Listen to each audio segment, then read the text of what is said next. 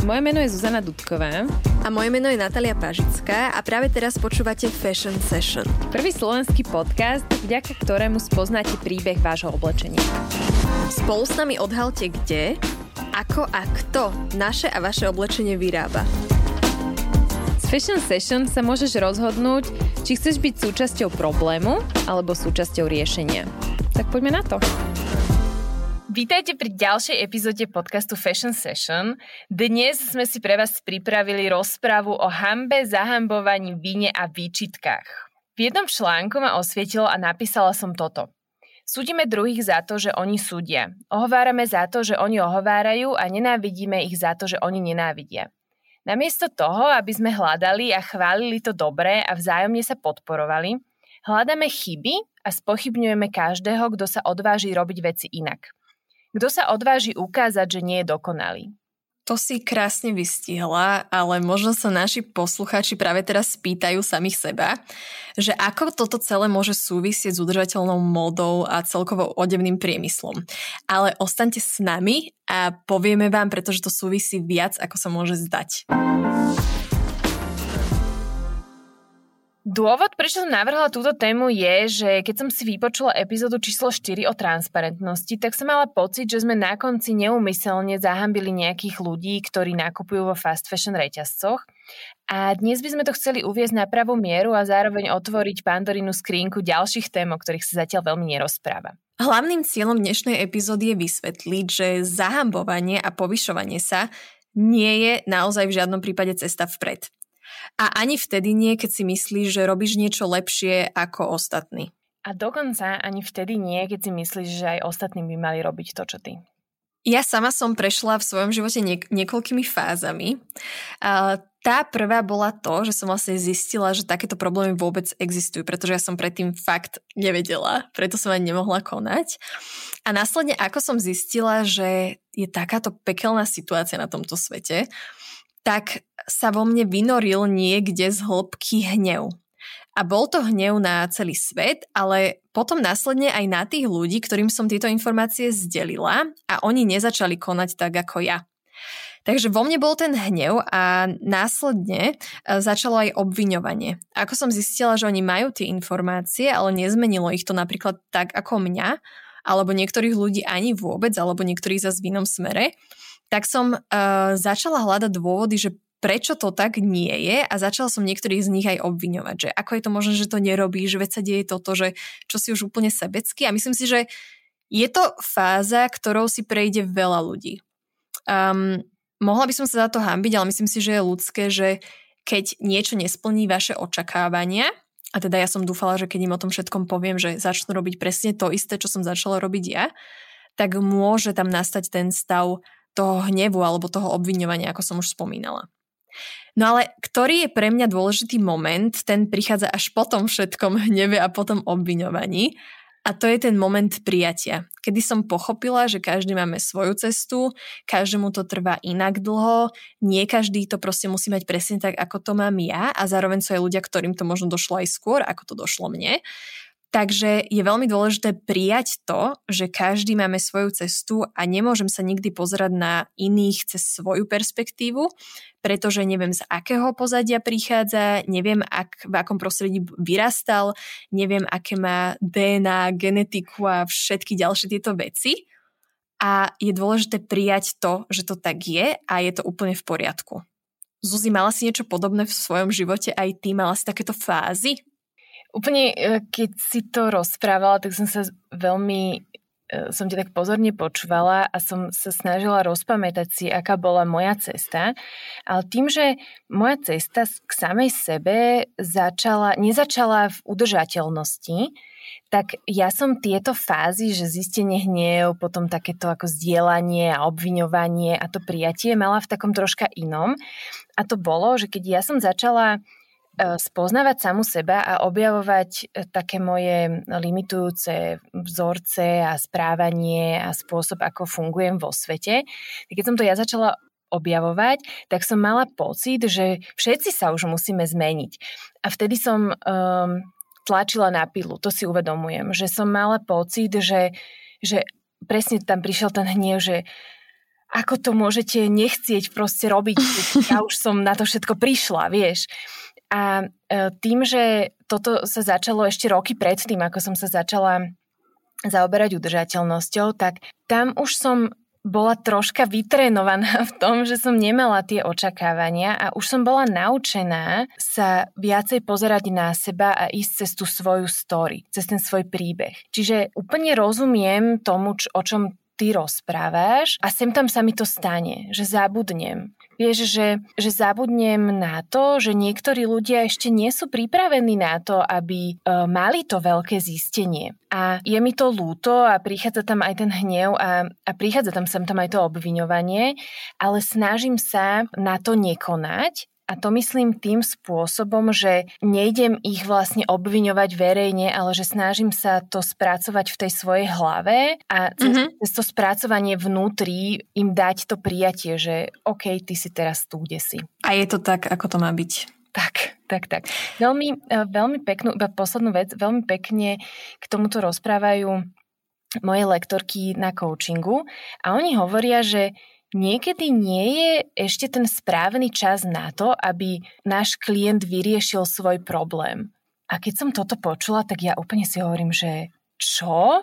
Že jak je to možné, že, že môže ešte nebyť ten správny čas, ale potom som si to naozaj tak uvedomila, že veď áno, možno naozaj ešte nie je ten čas, že máš to už vyriešiť, ten problém, a že možno naozaj ešte nie je čas, že má prísť to obrovské zistenie, ktoré ťa naozaj motivuje už aj k tej reálnej zmene a k tej akcii.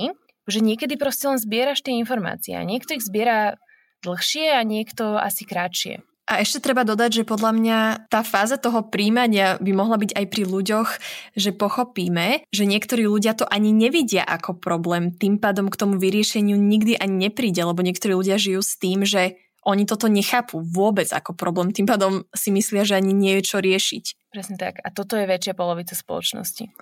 To sú no. ľudia, ktorí oni nemajú problém, oni sú v pohode. Oni sú. Oni sú pohode. oni sa len tak floatujú, vieš, jak SpongeBob. Áno, oni majú pohodičku. A je to úplne OK.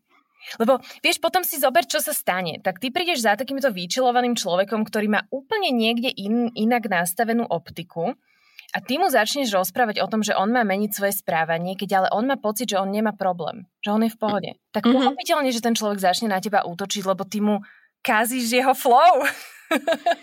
tu ideme už veľmi deep do psychológie, o tomto by sme sa tiež mohli baviť hodiny, to je veľmi zaujímavá téma, ale možno inokedy. OK, jingle? Považujem za dôležité povedať dve veci. Prvá je, že to, že rozprávame fakty o značkách a hovoríme o tom, aký dopad má naše nákupovanie vo fast fashion reťazcoch na ľudí na, druhým koncu, na druhom konci sveta, neznamená, že zahambujeme ľudí, ktorí v týchto reťazcoch nakupujú. Možno by som sa ťa aj Natka rada opýtala, že ako vnímaš ty to, že niektorí ľudia si nákup, v dra- nákup drahších kúskov proste nemôžu teraz dovoliť? Um, veľmi dobrá otázka. Ja určite nechcem, aby títo ľudia chodili holí. To si uh, ujasníme.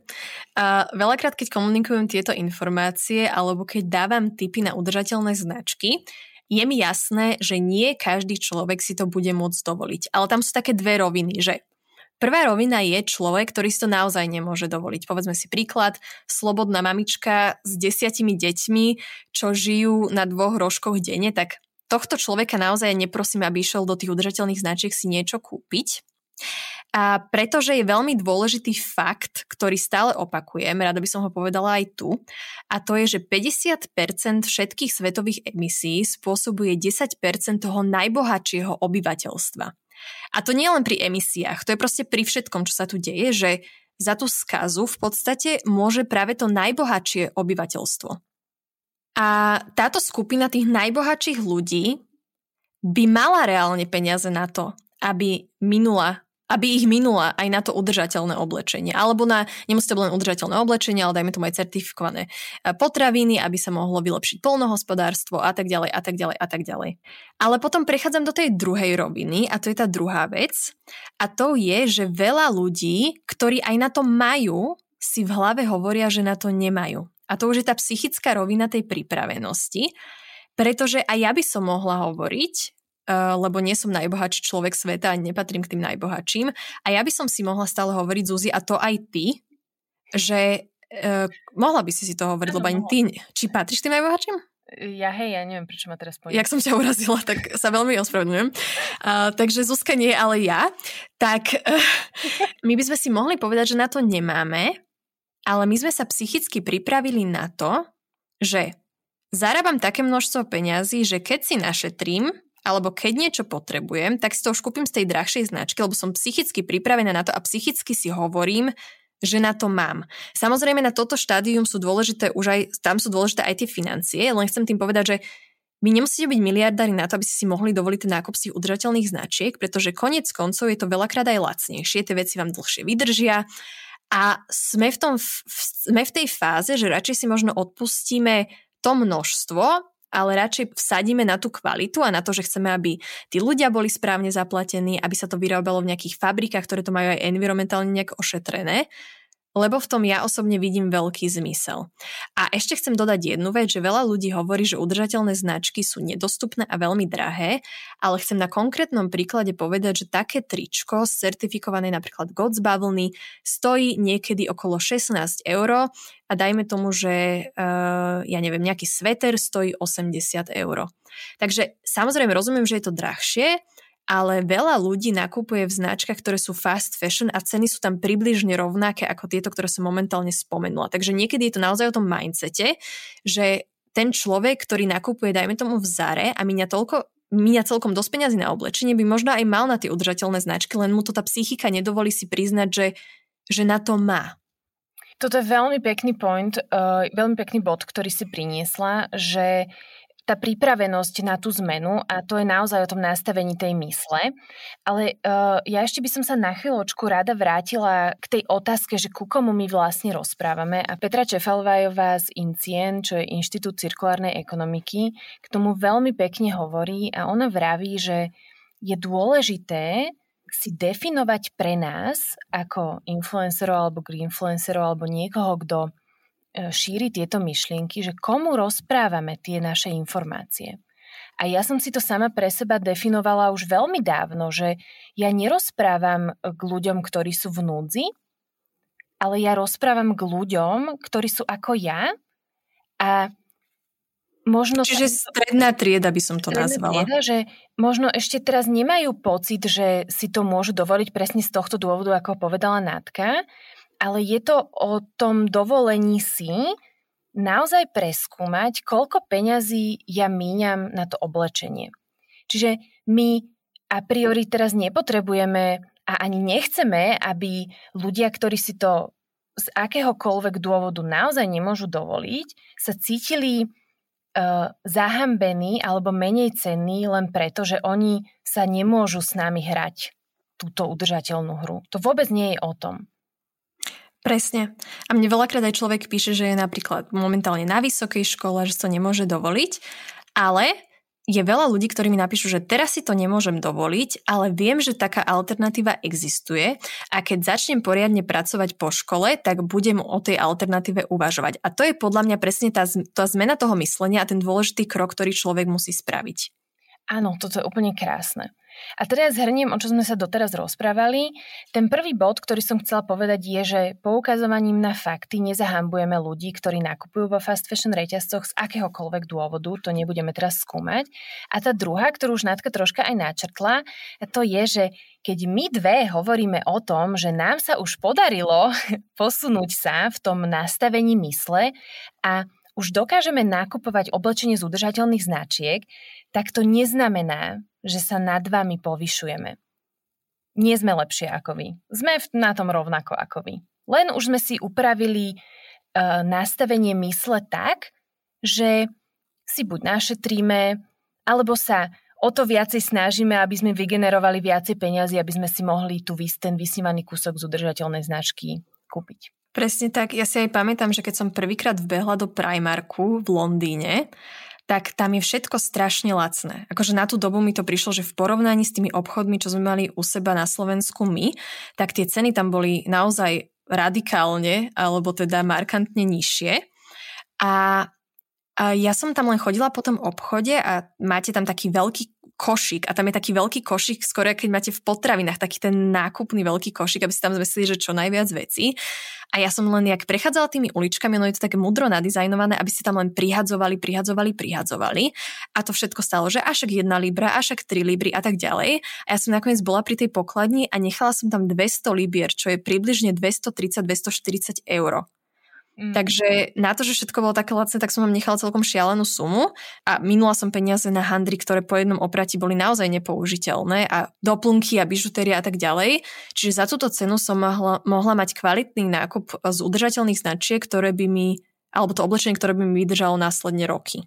Hej, ja som dlho mala takúto otázku, keď uh, som aj robila nejaké rozhovory, alebo sa ma niekto pýtal, že prečo je udržateľná moda taká drahá, tak moja protiotázka vždy bola, že a vy viete, koľko miniate za oblečenie? Lebo ja si myslím, že keď niekto je naozaj naučený chodiť do výpredajov, tak sa mu presne môže, môže niekedy stať toto, čo si ty teraz popísala, že my len tak minieme 100 eur na trička, ktoré e, raz operieme a už ich nebudeme môcť nosiť. Že si išla len po jablka. A zrazu som na billboarde. A zrazu som minula 100 eur na oblečenie. Vieš, ale fakt sa ti to môže stať. Ja som niekedy nechodila nakupovať, že teraz niečo potrebujem. Proste šla som okolo, pozrela som sa a zrazu som už a zrazu. platila. Zrazu sa to tak proste lusknutím prstom stalo, ale k tomu chcem ešte jednu protiotázku. Keď sa niekto spýta, že prečo je udržateľná moda tak drahá, tak sa môžeš aj opýtať, že a prečo je tá neudržateľná tak lacná, lebo aj to by ma veľmi zaujímalo. Ano. Teda ja dôvod viem, ale myslím si, že keby ho ďalší ľudia vedeli, tak uh, veľa z nich by to možno oslovilo k tomu sa správať inak. Je to tak. A tu by som ešte dodala jedn, jednu vec. Ja od začiatku svojej udržateľnej cesty som veľmi hrdá na to, že som našla niekde v sebe silu a odvahu povedať nahlas a stále si za tým stojím, že podľa mňa je v nejakom bode alebo období alebo v určitých prípadoch úplne v poriadku, keď nakupujete kdekoľvek. Vysvetlím. Ani ja som nespadla takáto udržateľná z jahody a moja cesta, ako isto viete, viedla cez aj prehnané nakupovanie a celý zabordelizovaný šatník. A ja si to pamätám, odkiaľ som išla a pripomínam si, že každý z nás je v inom štádiu tej zmeny. A to je ako keby som ja piatačka, už veľkáčka, zjapala a zahambovala nejakého prvačika, že nevie piatacké učivo, keď on chudák je proste ešte len v prvej triede. A spadla si z biojahody alebo z normálnej jahody? Koľko si to nepamätám už. Alebo skôr, že keby si padla, tak z akej by si padla? Z biojahody, nejakej Demeter certifikovanej. Samoška, ale toto je veľmi dobrý point, Um, pretože ja tiež často ľuďom um, vysvetľujem, že vy viete nakupovať aj udržateľne v tých fast fashion značkách, aj vo výpredaju, aj hoci kde inde, že to udržateľné nakupovanie neznamená, že musíte nakúpať len v udržateľných značkách. Znamená to, že sa zamyslíte nad tým, čo si kupujete, že na to máte nejaký dôvod, že to nie je, že ten dôvod nie je zrazu len tá cena, že za to, že to stojí 2 eurá, tak je to výhodné a kúpim si to, ale že reálne si premyslím, či to potrebujem. Mne by, ja by som, ja k tomuto mám ešte takú uh, svoju prozbu, alebo sen, že by som si veľmi prijala, aby sme sa prestali rozdielovať na tých, ktorí už vedia a na tých, ktorých ešte stále nevedia. Že to, že vieme, z nás nerobí lepších ľudí a vždy sa môžeme ešte niečo nové naučiť. Amen. Mne sa často stáva, že sa opýtam nejakej svojej kamošky, že wow, aké máš perfektné rifle alebo sáko. A odkiaľ sú, sa opýtam, vieš. A ona úplne celá zahambená mi... Počkaj. Zavola. Zavola. OK, OK, toto je vybavené. Zruš- zrušila som, zavolám neskôr. A ona mi, moja kamoška mi nezavolá, ale ona mi celá zahambená povie, že no, že to je zo Zary. A úplne vidím na nej, ako sa hambi za to. A ja by som si napríklad prijala, aby sme boli hrdí na to, čo už máme doma. Veď je to krásna vec, nosíš ju, robí ti radosť, tak ju proste nos. Ja som to mala inak presne takto isto ako tvoje kamošky, ale aj moje kamošky a celkovo ľudia, čo sú okolo mňa, že ja keď som v začiatkoch išla na nejaký rozhovor a nemala som v šatníku vlastne nič priamo z udržateľnej značky, mala som tam strašne veľa veci z osekáču a potom samozrejme tieto fast fashion veci, lebo však dovtedy som nakupovala len tam tak ja som rozmýšľala nad tým, že čo si mám dokeľu obliec, tak som sa snažila všetko vyskladať z osekača, lebo ja som sa bála, že sa ma spýtajú, že OK, tak keď nechceš nakupovať vo fast fashion, tak čo máš teraz na sebe? A ja by som musela klamať o tých značkách, pretože by som si nechcela priznať, že mám fast fashion veci, aj keď je to úplne v poriadku, pretože stále to, čo máte vo svojej skrini, to už nezmeníte, to je ten najudržateľnejší šatník, ktorý máte a noste to z láskou, lebo ja stále tiež nosím tie svoje fast fashion veci ale ja som sa vtedy nevedela obhájiť. Vieš myslím, že nemala som na to ten mm. argument, čo by som povedala. Mm, toto ja si nepamätám, ale možno niekde vnútri som mala taký pocit, že som si chcela čeknúť, že čo mám na sebe, že počkaj, odkiaľ to je, ale rozumiem ti úplne a myslím, že je to súčasťou tej cesty. Možno aj to, to nadobudnutie um, odvahy a takého toho porozumenia sama pre seba je, je podľa mňa veľmi v tomto dôležité. Určite to je cesta, že prečo som si aj, vieš, počas tej cesty tie argumenty sa mi menili a tie názory, ja som zistila, zistila že čo je vlastne lepšie, čo je horšie, ako to ja chcem vnímať, aký, aký ja chcem mať na to názor. Ale tiež ma niekedy mrzí, že mne sa toto tiež stáva s tým oblečením. Ale takisto sa mi stáva, že kamoška mi vlastne povie úplne o hocičom, a zrazu, keď niečo spomenie také, že si uvedomí, že tam vlastne stojím ja a že čo si o tom vlastne môžem myslieť, o tom, čo práve povedala, tak sa za to ospravedlní. Že povie niečo v tom zmysle, že že uh, hej, ale vieš, že ja nežijem tak 100% udržateľne, lebo vieš, že ja tam ešte nie som. A vtedy mi to príde tak ľúto, že tí ľudia pri mne si ako keby dávajú pozor na to, čo hovoria a mne to príde ľúto, že majú zo mňa ten pocit, že sa majú báť mi povedať pravdu alebo svoj názor alebo to, ako žijú. Hej, toto sa, toto sa stalo aj mne niekoľkokrát. Uh, teraz aj mám takú čerstvú spomienku. Sme sa s mojou kamoškou rozprávali o rúžoch a normálne sme sa o tom rozprávali, ona sa mi chválila, že aké, aké všelijaké rúže má. A potom som normálne zacítila moment, kedy ona asi si uvedomila, že aha, vlastne s kým sa rozprávam a presne by toto potrebovala akoby povedať, že ale ja nie som ešte tam, kde si ty, že nemám len udržateľné rúže a mne je to ľúto, lebo ja nie som ten človek, ktorý by súdil niekoho za to, že či má alebo nemá udržateľné rúže. Vieš, mne je s ňou dobré. Mm-hmm. Rovnako ako očakávam, že mňa nikto nebude súdiť za to, čo mám na sebe. Veď ja tie veci milujem, ktoré mám na sebe. Ale bolo by ti s ňou o niečo lepšie, kebyže má na perách ten udržateľný rúž? Neprezradaj. Ale my nesúdime. V tomto dieli určite nie. My aj bez tohto dielu. My sme veľmi láskavé. Môžete sa s nami rozprávať o akýchkoľvek témach. My sa radi necháme naučiť niečo nové a obohatiť. Štrikovať, neviem, napríklad. Ja som presne na túto tému písala jeden príspevok. Bolo to v období, kedy sme rozbehli našu kampaň alebo teda našu petíciu Klimate potrebuje a vyjadrime sa aj k tomu, ale najprv by som vám rada tento feed prečítala. Už dva dní si kúšem do jazyka, no dnes ma to zlomilo a idem na vec. Prečo sme tak šialene posadnutí dokonalosťou? A najhoršie na tom je, že nie je tou vlastnou, ale očakávame ju od iných. Asi si viete predstaviť, koľko správ s takýmito narážkami mi chodí. Veľa. Prečo si si kúpila hento v obale, prečo som v aute, prečo mám doma plastovú lampu na stole, v zátvorke nesrandujem, mne fakt taká správa prišla. Prečo dávam svojej mačke jesť meso? Je to unavujúce, no už som si na to za tú dobu zvykla. Kto chce pochopí, čo svojimi aktivitami riešim, kto nie, tak bohužiaľ. Sledovanie profilov na Instagrame je našťastie dobrovoľné. No je mi veľmi ľúto, čo svojim správaním a týmito uštipačnými poznámkami spôsobujú niektorí ľudia, zátvorke, dúfam, že ty nie, iným ľuďom na Instagrame, ktorí by aj chceli zdieľať nejakú osvetu a inšpiráciu, no nedovolia si to, pretože vedia, že im príde 30 hejtov. Nie je toto obrovská škoda? Nie je škoda, že sme si vybudovali spoločnosť, v ktorej uznávame ľudí, ktorí nerobia nič pre zlepšenie environmentálnej spoločenskej situácie a odsudzujeme, ponižujeme a snažíme sa prichytiť pri každej chybe tých, ktorí sa snažia žiť zodpovednejšie a ohľaduplnejšie? Koľko inšpirácie a pozitívnej osvety nám na Instagrame uniká práve kvôli tomuto? Chcete konkrétny príklad?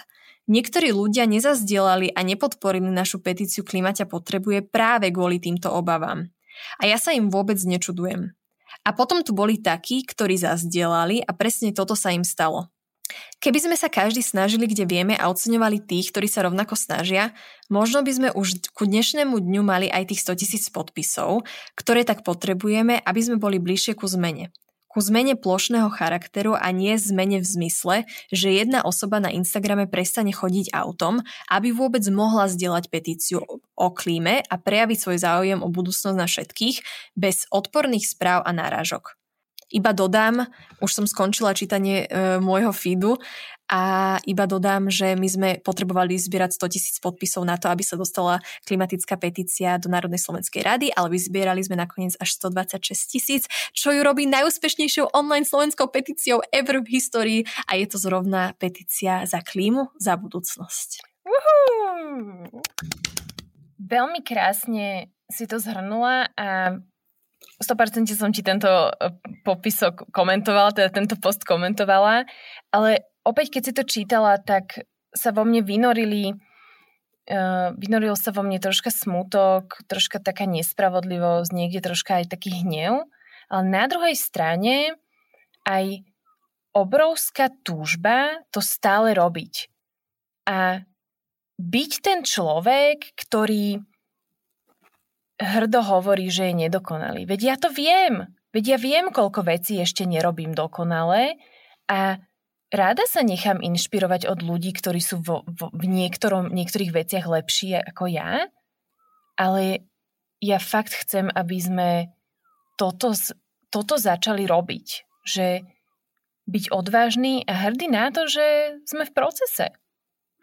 Ale hlavne ja ani nechcem byť dokonalá. To je ďalšia vec, že ľudia, ktorí možno sa až podľa mňa hlavne hejtujú tí, ktorí o tej téme až tak veľa nevedia, lebo ak sa raz dostaneš do tej fázy, že sa snažíš pracovať sama na sebe, ty veľmi rýchlo pochopíš, že sa to nedá, že sa nedá byť dokonalým. A preto je na tom najspudnejšie podľa mňa to, že hejtujú práve tí, ktorí sa o to ani nikdy sami nepokúsili, teda zmeniť seba. Ja tu mám ešte jednu takú vec, ale je to domnenka, neviem, či je to naozaj tak, ale ja vnímam, že mnoho ľudí vôbec nevie, čo znamená, že my žijeme udržateľne. A majú okolo toho veľa takých ilúzií a predstav a ako by to asi malo byť a kto nám môže o tom rozprávať a kto nám o tom nemôže rozprávať. A pokiaľ my ako títo ľudia, ktorí o tom rozprávajú, ne, nesplňame tie ich podmienky, tak oni nás idú vlastne uh, označovať pokrytcov lebo my ešte nie sme dokonali. A čo ty mi tu budeš rozprávať? Hej, že oni vlastne nechcú počúvať od ľudí, ktorí sami nie sú dokonali. Tak, tak, tak. Lebo sa cítia možno, že e, na nich útočíme. Alebo možno poukazujeme na to, čo oni by chceli mať inak. A my už to máme. A možno nikdy nechcú vlastne začať, takže im vyhovuje, že im ešte nikto vlastne nemôže nič hovoriť, lebo nikto dokonalý teda nie je. Natka, ja by som tu ešte na chvíľočku vy, vyťahla kauzu, určite si ju pamätáš, uh, so značkou About You, teda s obchodom About You. A, a chcela by som sa na chvíľku pristaviť pri tom, ako začali ľudia na teba útočiť z, za to, že im, sa im snažíš zobrať zľavy. Jak Grinch Vianoce, tak ja zľavy. Tak Natka sa rozhodla ľuďom v núdzi zobrať zľavy. Ja by som rada povedala, ako to bolo, hej? Pre všetkých nezúčastnených, aby bol každý s nami na jednej vlne, tak About You pred nejakým časom asi vieme, ako, ak poznáme tú firmu a sledujeme ich kampane, tak vieme, že keď oni dajú kampaň, tak zaplatia každého a všetko a všetky mediálne priestory sú proste všade about youované. A mali takú veľmi smiešnú kampaň na svojich sociálnych médiách, kde ich zamestnanci natočili video ako pozbudzujú ľudí, aby uh, do nejakého dátumu alebo za deň, alebo už neviem, jak to bolo, že na ich Instagrame by proste pribudlo 100 tisíc sledovateľov a ak sa to stane, tak potom uh, dajú zľavy na sortiment. A to video mňa veľmi pobavilo, lebo bolo to také náruživé, tak sa strašne tešili na tom videu a videla som, že veľa ľudí potom s nimi samozrejme začalo aj spolupracovať a propagovať túto myšlienku. Tak som na to natočila také no, paródiu v podstate, nie v podstate, natočil som na tú paródiu, na tých zamestnancov, ako som tešil na tých 100 tisíc. A následne, uh, keď sa vlastne skončila tá ich kampaň, ktorú som naparodiovala, sparodovala, naparila, buchty som naparila tak keď skončila táto pasáž tej mojej paródie, tak uh, som dala informácie a zábery uh, ohľadom odevného priemyslu z fabrík, tie špinavé rieky a tak ďalej a povedal som nejaké základné informácie o tom, ako tento odevný priemysel naozaj funguje. No a toto video som dala na Instagram a stalo sa trošku virálnym a trošku dosť. A nakoniec ľudia začali písať influencerom, ktorí túto spoluprácu prijali. Asi také moc, nehovorím, že neslušné správy, ale začali im písať, že prečo s nimi spolupracujete a tak ďalej a tak ďalej. A vyvolalo to veľkú internetovú diskusiu.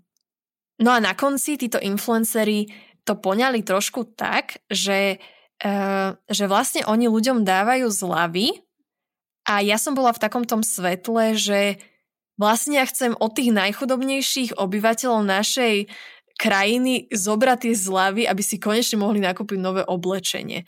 Ale pritom, Zuzi, však povedz. Veď ja si myslím, že je to úplne jasné, že každý má rád zľavy, veď zľavy sú super a je perfektné, keď si môžeme kúpiť niečo, po čom túžime a ešte môžeme aj ušetriť. Ale zľavy sú super, pokiaľ k ním prístupujeme vedome a zodpovedne. A nemyslím si, že Natka touto jej proti kampaňou chcela zobrať niekomu zľavy, respektíve zobrať zľavy ľuďom v núdzi a maminám na materskej. Ale je úplne v poriadku poukázať na to, že veď veľa ľudí tie zľavy zneužíva. A tu je podľa mňa taký troška problém a to je, že niekedy sa na tom Instagrame ťažko hovorí alebo označuje, že komu je ten príspevok určený. Mne sa veľmi páčilo, že mi prišli správy aj toho typu, že registrujem tvoju protikampaň na to About You, že podporujem to, dokonca som to aj zdieľala, ale kúpila som si tam aj tak jednu bundu, lebo som po nej dlho túžila a teraz bola ešte vo výhodnejšej cene, alebo teda za výhodnejšiu cenu na tej stránke. Tak toto je presne pre mňa ten príklad toho, že kedy sa zľavy dajú použiť pozitívnym spôsobom, ale celkovo ten marketingový prístup tejto firmy About You je celý o tom, že donútiť vás nakupovať čo najviac, aj keď to, že vôbec nepotrebujete.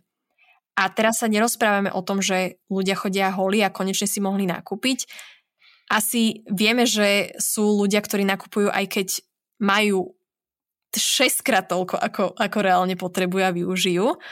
A presne t- na takýchto ľudí oni mieria. Oni nemieria na chudobné rodiny, ktoré idú využiť zľavu. Oni presne mieria uh, alebo zameriavajú sa na ľudí, ktorí nakupujú do nemoty. Lebo takí ľudia im vytvárajú najväčší profit.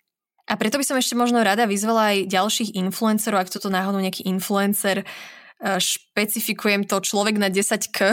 Som počula, že vtedy, vtedy sa stávaš influencerom, takže wow. týchto ľudí vyzývam, že keď máte tú zodpovednosť, tak sa naozaj nespoliehajte na to, že vaši followery si domyslia, ako ste vy tú reklamu mysleli, lebo aj taká, nie že výhovorka, ale aj taký argument tam padol, že však ja síce promujem zľavové kódy a ukazujem, čo všetko pekné som si kúpila ja, ale ja viem, že moji followery sú inteligentní ľudia, ktorí si to vysvetlia tak, že si to kúpia len, keď budú potrebovať. A bohužiaľ v tomto svete to tak nefunguje. Myslím si, že keď niečo promujete, tak máte aj tú zodpovednosť, ak to naozaj tak myslíte, ako, ako to bolo povedané na, na moju adresu, že ak naozaj chcete, aby ľudia pochopili, že aj vy nakupujete s rozumom a nielen z takej nerozvážnosti a kvôli tomu, že môžete, alebo že to ešte dostanete zadarmo tej danej firmy. Ale treba upresniť tú message alebo byť viac podrobnejší v tom, že že trošku motivovať ľudí aj, tý, ľudí aj tým správnym smerom, že nech si ten nákup rozmyslia predtým, ako ho urobia. A to presne môžete spraviť aj vy, influenceri, alebo teda celkovo ľudia, aj bežní ľudia, ktorí majú dosah na nákupné správanie svojho okolia. Určite je to o tom, že by sme sa nemali spoliehať na to, že naši followery si niečo domyslia. Samozrejme, pre mňa je tam veľmi dôležité aj nezabúdať na zodpovednosť našich followerov, ktorí sú tiež ľudia, predpokladám, že pri zmysloch a dokážu sa rozhodnúť sami, uh, sami za seba, že nemali by sme preberať za nich zodpovednosť. Ale treba asi veľmi špecifikovať a byť konkrétny v tom, pre koho túto správu cielime. No a ako táto kampaň a teda moja aj protikampaň vyrila emócie na sociálnych médiách, tak padlo jedno veľmi vtipné vyjadrenie od jednej influencerky a to bolo, že nemôžeš na mňa rozprávať, ak nemáš sáčky na nohách. Si nemala. A ja som nemala. A, a to bolo vyjadrenie k tomu, že e, nemôže na mňa rozprávať nikto, kto sám nie je dokonalý. A opäť sa vraciame k tej dokonalosti, že vlastne referovala na to, že na ňu, ju tu nebude nikto poučať, čo má robiť a um, nikto ne, nemôže na ňu rozprávať a radiť jej, ako sa správať, pokiaľ on sám nie je 100% a tým pádom nemá žiadnu značkovú obu, ktorá aj tak sa vyrába v neetických podmienkach, ale má proste tie sáčky na tých nohách. Tak nás to vtedy veľmi pobavilo. Keď si o tomto rozprávala, tak mňa hneď napadlo, že hoď kameňom ty, kto si bez viny. A potom som si uvedomila ďalšiu vec, že že, že to čakanie, kým niekto bude 100% dokonalý, s tou akože čistou a vznešenou minulosťou ešte k tomu aj, tak že ten bude oprávnený hovoriť alebo kázať o tom, uh, je podľa mňa perfektná výhovorka k tomu, aby sme nič nerobili. Presne. My čakáme na to, kým bude niekto 100% dokonalý, aj narodený dokonalý, nikdy nič zle neurobil, a až ten bude oprávnený nám kázať o tom, že teraz toto robte. A to nie, že ani robte, to len, že nemôže ten človek, ktorý nie je dokonalý, v očiach možno týchto ľudí, rozprávať o udržateľnosti, keď on sám nie je 100% udržateľný. Tak, tak. A keby sme čakali na toto, tak nechcem vedieť, kde by sme momentálne boli, keby naozaj nikto neriešil nič, pokiaľ on sám by nebol 100%. Tak boli by sme uh, vlastne tam, kde sme, len uh, išli by sme možno pomalšie ešte, ako ideme. Ja to mám tak, že sa snažím hovoriť fakty, svoj názor a svoje skúsenosti. A nechcem príkazovať niečo ľuďom, lebo ja naozaj neviem, čo je dobré pre tých druhých. Ako to máš ty? Ja to mám momentálne tak isto, ale bez hamby teda spomínam na začiatku tohto podcastu, ako som to niekedy mala, že tam bol ten hnev, že som ľudí obviňovala, že som to nevedela pochopiť, ako to nemôžu mať takisto ako ja.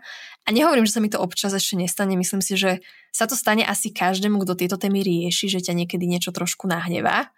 Myslím, že je to veľmi prírodzené. Úplne. A myslím si, nie že len málo nahnevá, ale môže ťa to normálne, že na serkať. A je to ok. Ale primárne sa snažím o to, aby som išla ľuďom príkladom a teda ukazujem na sebe, ako žijem ja, ako to aplikujem tie informácie na seba a do svojho reálneho správania a dúfam, že ich tým budem inšpirovať. Lenže nie na každého to takto uh, funguje, že ich to inšpiruje. Niekoho stále aj to moje správanie môže nahnevať, pretože ja otvorene hovorím o tom, že nie som 100% dokonalá a dokonca to dávam dosť viditeľné, viditeľné najavo. Napríklad minul sa mi stalo, že som si musela zobrať plastový sáčok, lebo som od niekiaľ išla a starka mi volala, že potrebuje rohlíky a som pri sebe nič nemala. Tak som proste kúpila dva rohlíky do plastového sáčku a dala som to na Instagram, že pozrite, že aj mne sa to stane a je to prirodzené. Wow, ja ťa veľmi chválim za, za tvoju uh, v niečom, nie že v niečom odvahu, je to veľmi odvážne proste priznať, že veď sme ľudia a zabudame a niekedy riešime oveľa dôležitejšie veci ako to, že či si zoberem alebo nezoberem sáčok. Nie? Uh, áno, ale nie každý je ako ty, Zuzi. Lebo... Ako ja. Buďte ako Zuzka. Ale naozaj nie každý je taký a naozaj sa nájdú ľudia, ktorých toto nahnevá, pretože žijú, ako sme spomínali, v tej ilúzii, že z nás robia ľudí, ktorí sa nemýlia a ktorí sú dokonali, pretože majú nejakú predstavu o udržateľnosti v hlave a očakávajú od nás určité správanie. Môžem k tomuto vstúpiť? Vstúp. Ja mám takú teóriu o živote. My všetci, ktorí sme tu, Všetci patleme. My sme proste patláci. A všetci sa tu snažíme z toho vyviaznúť čo najlepšie. A my sme s Nátkou tiež patláčky. Ty si patka a ja som matka. To znelo divne. A my tiež patleme, decka, akože um, ani my nie sme dokonale a je to úplne v poriadku. A akékoľvek ilúzie o nás máte, tak kľudne ich nechajte za dverami. Oni naozaj asi nebudú pravdivé. Asi nie. Nechajte ich doma, ale chcem k tomuto ešte dodať, že keď mne niekto napíše takýto hate, tak mňa sa to veľmi nedotkne, ale poviem reálny príklad. Jedna americká youtuberka, ktorá má na svojom YouTube channeli uh, 2 milióny sledovateľov, nahrala video, kde hovorí o tom, že nie je 100% vegánka, ale že je len, ja neviem, že 99, hej? A bolo to kvôli tomu, že niekedy sa jej podarilo skonzumovať niečo, čo obsahovalo vajíčka a potom ešte hovorila príklad, že používa nejakú kozmetiku, bola to tuším špirála, ešte niečo, čo nie, ktorá nebola 100% vegánska. A a chcela v tom videu povedať ľuďom, že vlastne ona nie je úplne dokonalá a že je to vlastne úplne v poriadku, pretože nikto nie je dokonalý. No a na toto video v tej comment section sa spustil na ňu taký hate presne od skupinky takých tých zaritých vegánov, že ju vlastne hejtovali kvôli tomu, že, že ako si dovolí ona rozprávať o tom, že je vegánka, ale vlastne iba 99% na vegánka, že to vlastne nie je vegánka. Mne to príde vtipné, ale preto, že sa teraz na to pozerám z takého povzneseného momentu. Ale to, čo je na tom veľmi nepríjemné a také, že nám to nehra do karát je, že my týmto spôsobom a týmto správaním prichádzame o veľké množstvo ľudí, ktorí by boli už pripravení niečo robiť inak, ale sa boja. Boja sa tých hejtov. A to nie, že sú pripravené robiť inak, oni sa už aj inak správajú, len o tom nerozprávajú. Pretože presne táto uh, youtuberka sa rozprávala s jedným aktivistom a povedala mu, že jej je veľmi ľúto jedine to, lebo že ona na tie hejty na seba akože si, si nebere nejak osobne, ale že jej je veľmi ľúto, pretože tiež je na 99% vegánka, teda jej záleží na týchto témach, že ona má kamošov, ktorí sú rovnako slávni alebo ešte slávnejší ako je ona sama a sú tak blízko k tomu vegánstvu ako ona, čiže sú skoro takmer 100% vegáni, ale nerozprávajú o tom na sociálnych médiách, na YouTube a tak ďalej, práve kvôli tomu, lebo sa boja, že čo ak ich niekto náhodou načape, že si dali jeden deň niekde v reštike majonézu a už z toho bude akože bum, veľká kauza. Takže si vezmeme, že okolko ľudí s takýmto veľkým dosahom my prichádzame, a, a ako ďaleko by sme už mohli byť v tomto celom udržateľnom prerode, ak by sme ich nestopovali kvôli tomu, že ešte ľudia, ktorí sa zaujímajú o rovnaké témy, hejtujú tých, ktorí nie sú až tam, kde sú oni. Pre mňa je to veľmi smutné, že to takto robíme a vynára sa mi tam taká jedna myšlienka.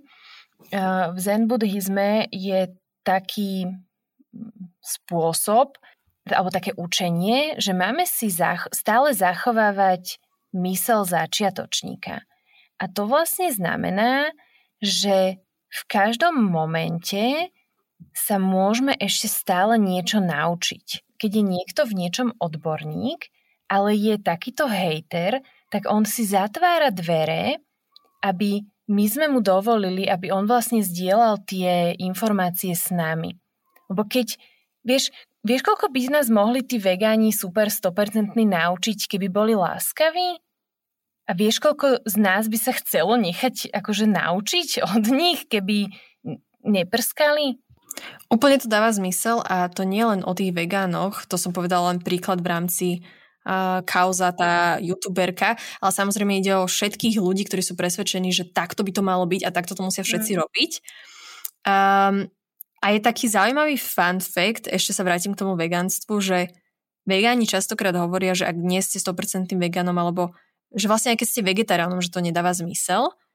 Ale inak, keď hovoríme o vegánoch, opäť nezhadzujeme všetkých ľudí, čo sa vegánsky strávajú, však Zuzi ani, ani ty, ani ja k tomu nemáme ďaleko, len hovoríme o takých tých zaritých, čo hejtujú ďalšie, a to nie len vo vegánstve, ale aj v móde, aj ohľadom klímy, aj ohľadom všetkého.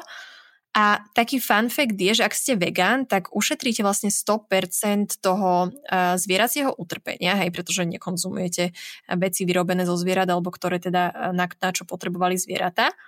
Ale ak ste vegetarián, ktorý ani nekonzumuje mliečne výrobky, tak vy ušetríte 99% eh, toho zvieracieho utrpenia a potom ešte jeden spôsob, keď ste vlastne vegetarián, ktorý papa, alebo teda nepapa vajíčka, ale konzumuje tie mliečne výrobky, tak šetríte 94% zvieracieho utrpenia.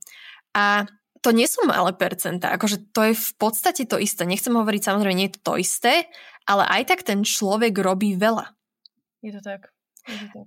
A posledný fun fact, že ak ste reducetarian alebo flexitarian, čo znamená, že ste nevysadili meso, alebo, ale len ho redukujete, tak vy všetci reducetariáni, ktorí len uh, to meso redukujete, opakujem sa, Proste, ak ste reducetariáni a to meso redukujete a redukujete a redukujete a redukujete, tak vy všetci reducetariáni ste ušetrili dokopy viac zvieracích životov ako vegáni a vegetariáni dokopy, pretože vás je oveľa, oveľa viacej. A oveľa, myslím, násobne viacej. Wow. To je veľ- toto sú veľmi zaujímavé fakty, podľa mňa. A to dokazuje aj to, že v tom množstve je sila, že tá dokonalosť je naozaj nepotrebná a neefektívna. My potrebujeme veľa nedokonalých ľudí na to, aby sa niečo zmenilo. Na to, aby sa niečo zmenilo a to v hociakom uh, obore alebo v hociakej otázke. Hej.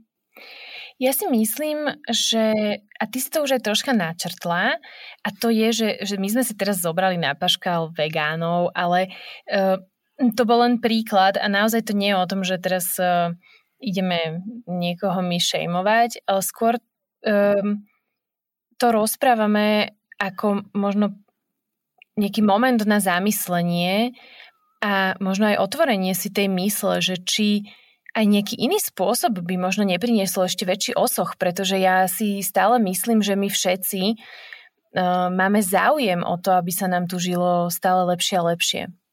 Podľa mňa každý toto chceme, že my si chceme pomáhať navzájom, chceme uh, budovať a, a tvoriť lepší a lepší svet a možno by sme sa mohli spojiť a robiť to spolu a učiť sa od seba vzájomne, namiesto toho, že budeme na seba kýdať a hádzať si polena pod nohy. A tým pádom by to malo o mnoho väčší efekt. Vieš, čo ma Nátka teraz napadlo? Že hovoriť o tom, čo robíme dobre a byť si vedomi toho, na čom ešte chceme pracovať a vlastne prijať ten príbeh a aj tú súčasnosť, ako to teraz je a čo ešte chcem zlepšovať, to je vlastne, že my chceme byť všetci transparentní. Že to o je tom, transparentnosť. O toto sme sa presne bavili v predošlom dieli. Áno.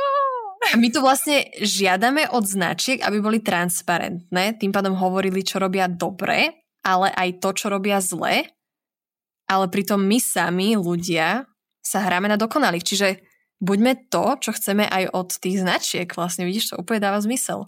Hej, hej, hej. A myslím, že v tomto by nám mohlo pomôcť uh, budovanie v sebe empatie, súcitu a možno aj takého súcitu sám pre seba.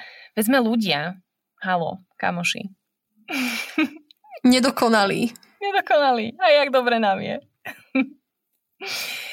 myslím, že je pre nás veľmi dôležité pamätať si svoju cestu a aj to, že každý sme v inom štádiu zmeny a nikto z nás nie je lepší alebo ten horší a naozaj každý v každom momente robíme najlepšie, ako vieme. Aj keď nerobíte nič, tak robíte najlepšie, ako viete, lebo keď budete vieť lepšie, tak budete robiť viac. Presne tak. A tiež si myslím, že by bolo veľmi prínosné, keby sme si dovolili prestať veriť pocitom, že sme menej a že nie sme dosť čokoľvek si tam doplňte, dosť dobrý, dosť pekný, dosť udržateľný, keď nemáme na to, aby sme si kúpili tie, to udržateľnejšie oblečenie, pretože pravda je taká, že čokoľvek už doma máme a nosíme, je udržateľné. Keď nemáte na to udržateľné oblečenie, tak môžete byť aj že dosť holý.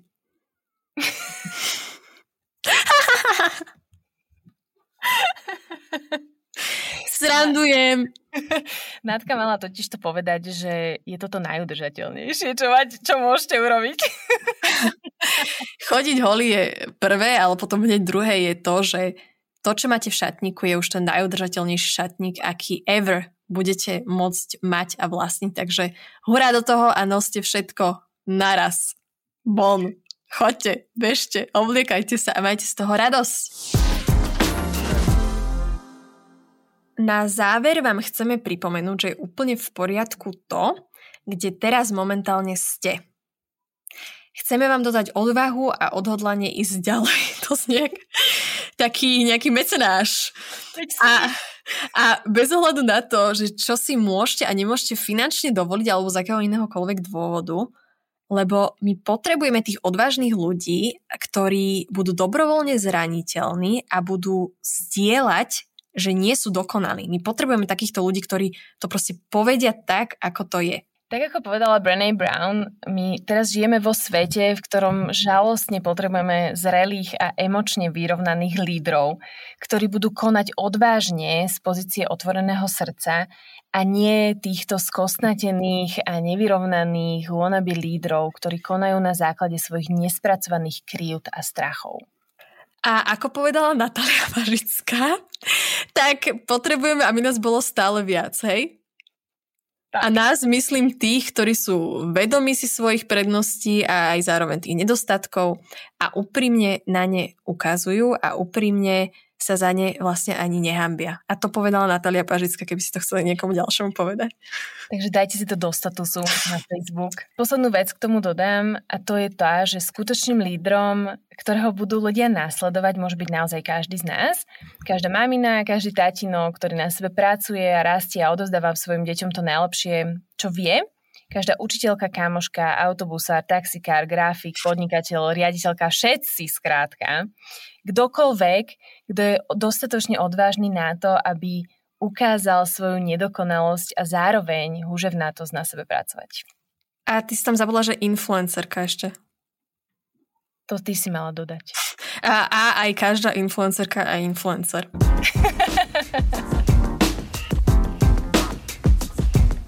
Priatelia, ďakujeme, že ste si dnes opäť vypočuli podcast Fashion Session.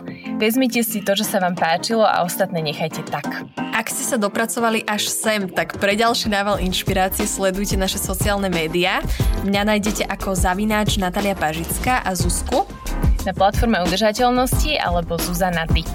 Do skorého počutia, kamoši! Čaute!